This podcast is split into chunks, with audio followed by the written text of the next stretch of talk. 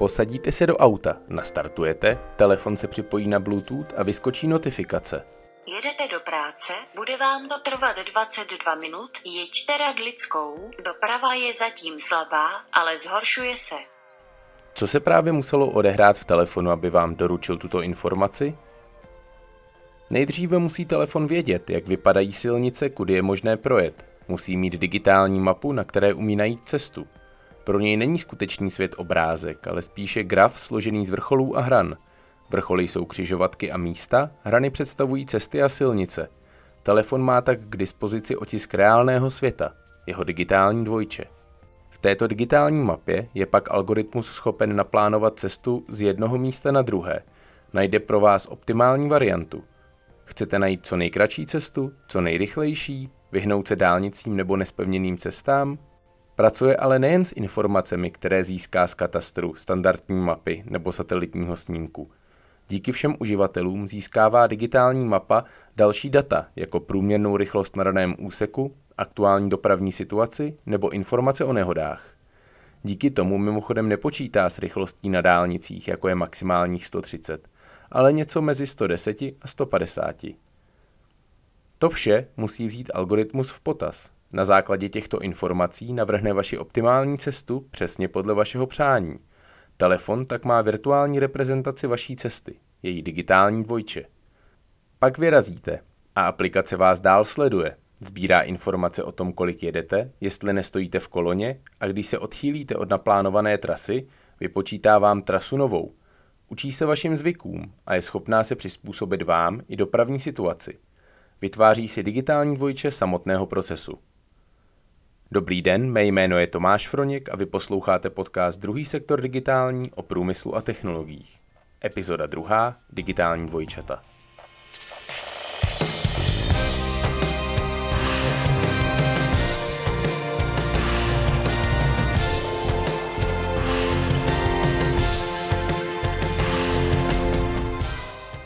Úvodu jste si určitě udělali obrázek, že digitální dvojče není jen jedno a že záleží na tom, jak se na problém zrovna díváme. V dnešní epizodě se podíváme na digitální dvojčata v kontextu průmyslu 4.0 jako základní stavební kámen digitálního podniku. Zaměříme se na to, jak digitální dvojčata pomáhají zvyšovat produktivitu jako jednu z nejdůležitějších metrik průmyslu 4.0. V minulé epizodě jsme mluvili o průmyslových revolucích. První hnané parou, druhé hnané elektřinou, třetí hnané výpočetní technikou a čtvrté, která stojí na kyberneticko-fyzikálních systémech. Pojďme se zastavit u toho, co znamená sousloví kyberneticko-fyzikální. Zjednodušeně říká, že je nějaký prvek výroby, robot, stroj nebo sám výrobek, má přesah z fyzického světa, reálného, do toho virtuálního, digitálního. Právě tento přesah Obraz skutečného prvku ve virtuálním světě je digitální dvojče. Terminologie není úplně standardizovaná, tak se můžeme setkat s výrazy jako digitální stín, digitální obraz, digitální dvojče, digitální protějšek, už jsem narazil i na digitálního anděla. Nicméně téměř vždy se jedná o to samé. Digitální dvojčata se dnes používají jako terminus technicus i pro virtuální modely procesů a služeb. Nicméně my se v mezích tohoto podcastu budeme bavit o těch výrobních, průmyslových digitálních dvojčatech. V terminologii průmyslu 4.0, jak je sjednocená od organizace Industry 4.0, se digitálnímu dvojčeti říká Asset Administration Shell. Přeložit to můžeme jako správní obálka prvku. Je to vrstva, kterou je prvek obalený a ta může popisovat následující – komunikaci prvku, jeho fyzické vlastnosti, 3D výkres, ale i fyzikální simulace, vestavěný software nebo živá procesní data. To, co obálka obsahuje, záleží na každé konkrétní aplikaci. Společně fyzický prvek a obálka vytváří komponentu průmyslu 4.0, celý kyberneticko-fyzikální systém. Teď se podíváme na to, jaké vlastnosti mají digitální dvojčata napříč celým výrobním řetězcem, pro lepší pochopení si popíšeme tři zjednodušená dvojčata. Digitální dvojče produktu, výroby a provozu. Začneme od začátku. Digitální dvojčetem produktu. Produktem můžeme myslet jakýkoliv konečný produkt, jako je smartphone, auto nebo zubní kartáček. I samotný výrobní stroj. V dnešní době je standardem navrhovat nový produkt ve 3D systémech.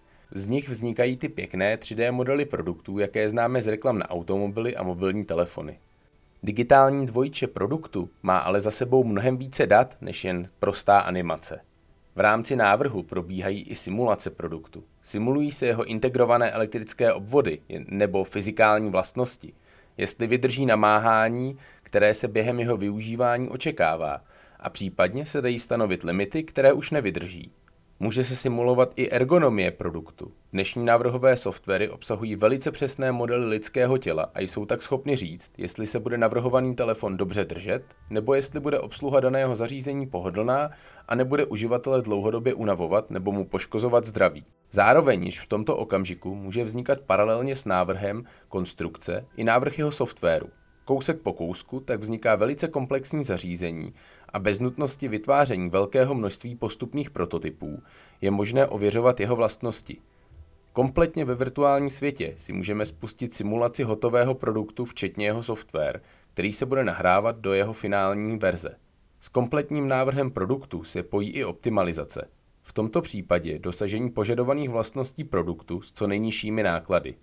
Navrhujeme produkty více takzvaně na hraně. Produkty nemusí být tolik robustní, mohou být více subtilní čímž se ušetří nejen materiál při výrobě, ale i náklady na další provoz.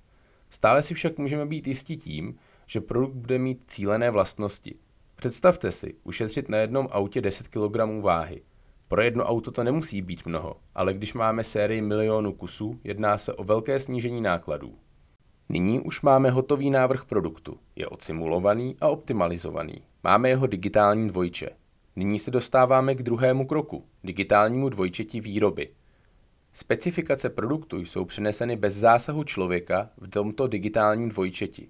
My můžeme začít stavět druhé digitální dvojče. Nejprve pouze na základě 3D modelu zjistíme jeho vyrobitelnost, tedy jak musí stroj fyzicky vypadat, jakou váhu bude produkt mít, jestli nemá nějaké designové prvky, které by mohly dělat problémy ve výrobě. A tady se uzavírá první zpětnovazební smyčka, kdy konstruktér stroje komunikuje s designérem produktu a společně mohou řešit vzniklé problémy s vyrobitelností. Vezměme kola pro železniční podvozek jako příklad lisovaných prvků. Od designéra přijde dvojče obsahující požadavek na tvar a vlastnosti. Konstruktér lisu si pak v simulaci ověří, že daný lis zvládne velikost i požadovaný tvar. Může zjistit, že lis nedosahuje požadovaného tlaku. Díky spolupráci digitálních dvojčat i ví, jaké vlastnosti bude mít kolo když nebude dosaženo optimálního lisovacího tlaku. S designérem kola si pak potvrdí, jestli bude finální výrobek v pořádku, nebo je třeba upravovat návrh samotného lisu. Když ověříme vyrobitelnost produktu na navrhovaném stroji nebo lince, můžeme přijít k samotnému zprovoznění. Oživení výrobního celku je složitá a často velice nákladná operace.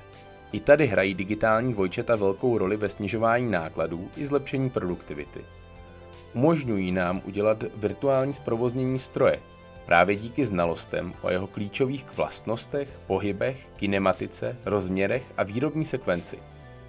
Můžeme si stroj oživit ve virtuální podobě, kompletně jedna ku jedné rozhýbat celý mechanismus a ověřit, že funguje správně.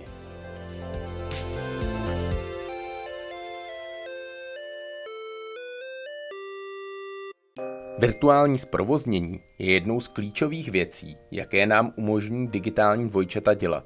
Jsme tak schopni zjistit většinu chyb, které bychom jinak viděli až u skutečného fyzického stroje. Je senzor umístěný tak, aby opravdu detekoval to, co má? Rozjede se dopravník požadovaným směrem? Dosáhne robot tam, kam potřebuje a unese takovou váhu, aby zvládl požadovanou operaci? To jsou některé z otázek, které nám virtuálně zprovozněné digitální dvojče může zodpovědět. Důležitou metrikou je věrnost s realitou. Digitální dvojče není jen glorifikovaná animace, za jakou ho mnozí považují. Je opravdovou reprezentací reality se všemi vlastnostmi, od tření po gravitaci. Díky tomu pak dává smysl do digitálního dvojčete stroje vložit i jeho kontrolní software, potažmo řídící systém – jsme tak schopni opravdu šetřit úsilí a práci spojené s návrhem a zprovozněním stroje. Můžeme nechat generovat řídící software pro stroj na základě dat z digitálního dvojčete. Místo, aby programátor připravoval většinu operací manuálně, může se dnes dostat až na 80% kódu generovaného automaticky. nebo otestovat komunikaci se strojem. Místo, aby se rozhraní mezi výrobním systémem a výrobním strojem řešilo až na místě, je možné přijít s notebookem a na něm mít digitální dvojče. S ním se připojit do výrobní sítě a samotnou komunikaci ověřit. Jedním z velmi zajímavých scénářů je pak trénink obsluhy a údržby stroje. Ještě předtím, než stroj stojí, je možné dát operátorovi nebo údržbáři brýle pro virtuální realitu a projít s ním celý stroj. Zeptat se ho, jestli rozumí ovládání stroje a jestli je pracoviště navržené tak, aby se mu v něm dobře pracovalo. S údržbářem je pak možné projít si nestandardní události a poruchy a natrénovat jejich odstranění ještě dříve, než je stroj vůbec na místě. Tady se dostáváme už k poslední a nejdelší životní fázi stroje. Tou je samotný provoz. V počátcích je především nutné monitorovat stroj, jestli splňuje požadované parametry. Digitální dvojče zde plní roli hlídacího psa a sleduje, jestli je vše v normě. Pokud ne, upozorní obsluhu nebo samotného výrobce, který je schopen na problém reagovat. Jedním z příkladů může být systém ACARS pro dopravní letadla, který odesílá do centra údržby provozní data z motorů letadel, údržba pak může být mnohem lépe plánovaná. Obecně můžeme říct, že problémy s údržbou spojené jsou klasické data-driven modely. Na základě naměřených hodnot jsme schopni vyhodnotit, kde asi může být ve stroji problém, a to i bez detailní znalosti vnitřku stroje. Pokud dokážeme na základě naměřených hodnot určit, za jak dlouho k problému dojde, dostáváme se až k prediktivní údržbě. Druhým nástrojem, který můžeme využít pro optimalizaci a zvýšení efektivity, je kinematicko-fyzikální model stroje. Rozhýbaný výkres, který využívá data z fyzikálních modelů pro věrnou reprezentaci pohybů a vlastností stroje. V simulačním softwaru vytvořený model nám umožňuje najít úzká místa výroby a ukáže nám souvislosti, jaké na reálném stroji nemáme šanci vidět. Můžeme třeba zjistit, maximální rychlost plnění lahví díky tomu, že víme, jak bude kapalina v hrdle pěnit a jaký profil plnící jehly je optimální pro minimalizaci tohoto fenoménu. Díky vstupu provozních parametrů zpět do simulace se můžeme dostat na velmi vysokou věrohodnost tohoto modelu. Opravdu silný nástroj pro optimalizaci stroje dostaneme v okamžiku, kdy skombinujeme data-driven model se simulací stroje. Narazil jsem v poslední době na termín Live Twin, živé dvojče, který by měl tuto problematiku zastřešovat. V podstatě se jedná o simulaci, běžící paralelně s reálným strojem a využívající velké množství naměřených dat pro optimalizaci jeho provozu. Vraťme se k minulé epizodě, kde jsem popisoval závod na výrobu řídících systémů v Amberku. Uvnitř jedné z hal najdeme 14 linek pro výrobu PCB, desek plošných obvodů, které jsou vnitřnostmi každého vyrobeného PLC. PLC je průmyslový řídící systém, chytrá krabička, která umí přijímat data z reálného světa pomocí senzorů a reagovat na ně reálnými výstupy, třeba motory. Každá linka se skládá z několika strojů pro výrobu obvodu. Na začátku je řezání desky do požadovaného tvaru, následuje tiskárna napájecí pastu. Dalším krokem jsou zakladače, které rozmístí na desku potřebné součástky a na závěr pec, která rozstaví pastu a spájí celou desku. Celý tento proces je v Amberku plně automatizován. Nicméně vzhledem k požadované kvalitě je na výstupu linky Rengen, který každou desku kontroluje na možné vady v pájení a výrobě obecně. Vzhledem k délce výstupní test způsoboval problémy s rychlostní linky. Rengen byl o ním úzkým hrdlem. Tradiční přístup by byl koupit druhou jednotku rengenu na výstupní kontroly. Při ceně půl milionu euro za stroj byla návratnost těžko řešitelná. Zde přichází na řadu jiný způsob řešení. Díky využití digitálních dvojčat od návrhu po provoz jsou dostupná prakticky všechna data o výrobě, Nešlo by je využít a začít s rengenem kontrolovat pouze tištené obvody, které by na základě dat z výroby mohly mít vadu? Pro lepší pochopení si popíšeme, jak spolupracují digitální dvojčata v Amberku. Prvním krokem je digitální dvojče výrobku, samotného PLC, které se zde vyrábí. To obsahuje soupis materiálu a operací, které je potřeba provést, aby bylo vyrobeno. Současně obsahuje potřebný integrovaný software, který je do PLC potřeba nahrát. Druhým krokem je digitální dvojče každého stroje ve výrobě, ať logistické jednotky, například vozíku, co převáží materiál a produkty, nebo třeba zmiňovaného zakladače na součásti obvodu. Digitální dvojče výroby obsahuje informace co, jak rychle a s jakou náročností umí vyrobit požadovaný produkt.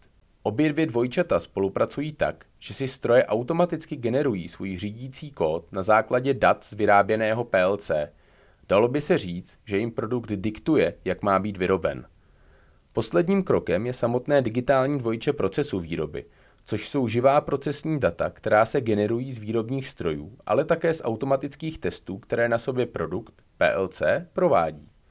Jak tedy hledat ty produkty, které mají potenciál pro vady? Za prvé sbírat data z výroby tak, aby z nich bylo možné vytvořit znalostní model, získat dokonalý přehled o výrobním procesu.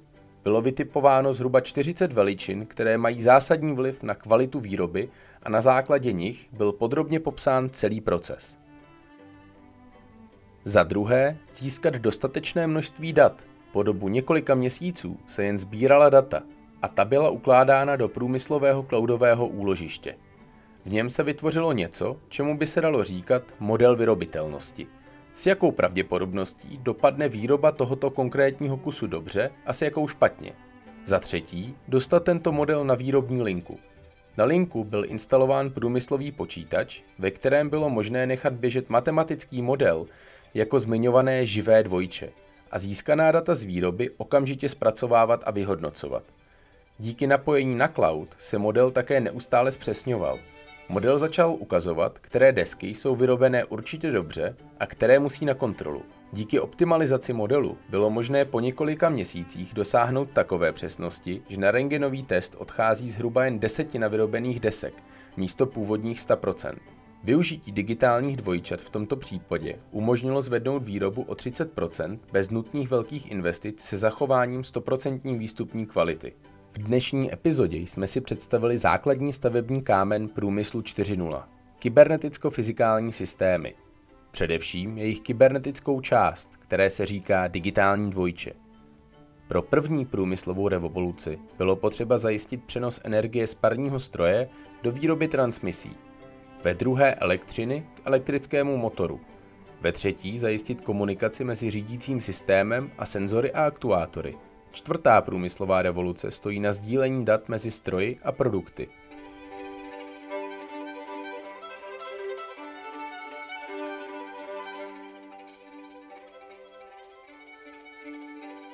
Digitální dvojčata zajišťují virtuální vrstvu komunikace. Starají se o konzistenci a aktuálnost dat, od designu produktu jako 3D modelu, simulace a ergonomie, přes návrh výroby, kdy testujeme vyrobitelnost a její optimalizaci, až po živá data z výroby samotné, kde můžeme hledat cesty, jak zvednout efektivitu a dojít až ke grálu prediktivní údržby. Nic z toho by nebylo možné bez integrace výroby do jednoho celku a správně navržené architektuře digitálního podniku. To bude naše příští téma. Architektura v kontextu výroby a průmyslu 4.0. Mé jméno je Tomáš Froněk a vy jste poslouchali podcast Druhý sektor digitální o průmyslu a technologiích. Pokud se vám dnešní díl líbil, dejte mi to vědět a případně odebírejte.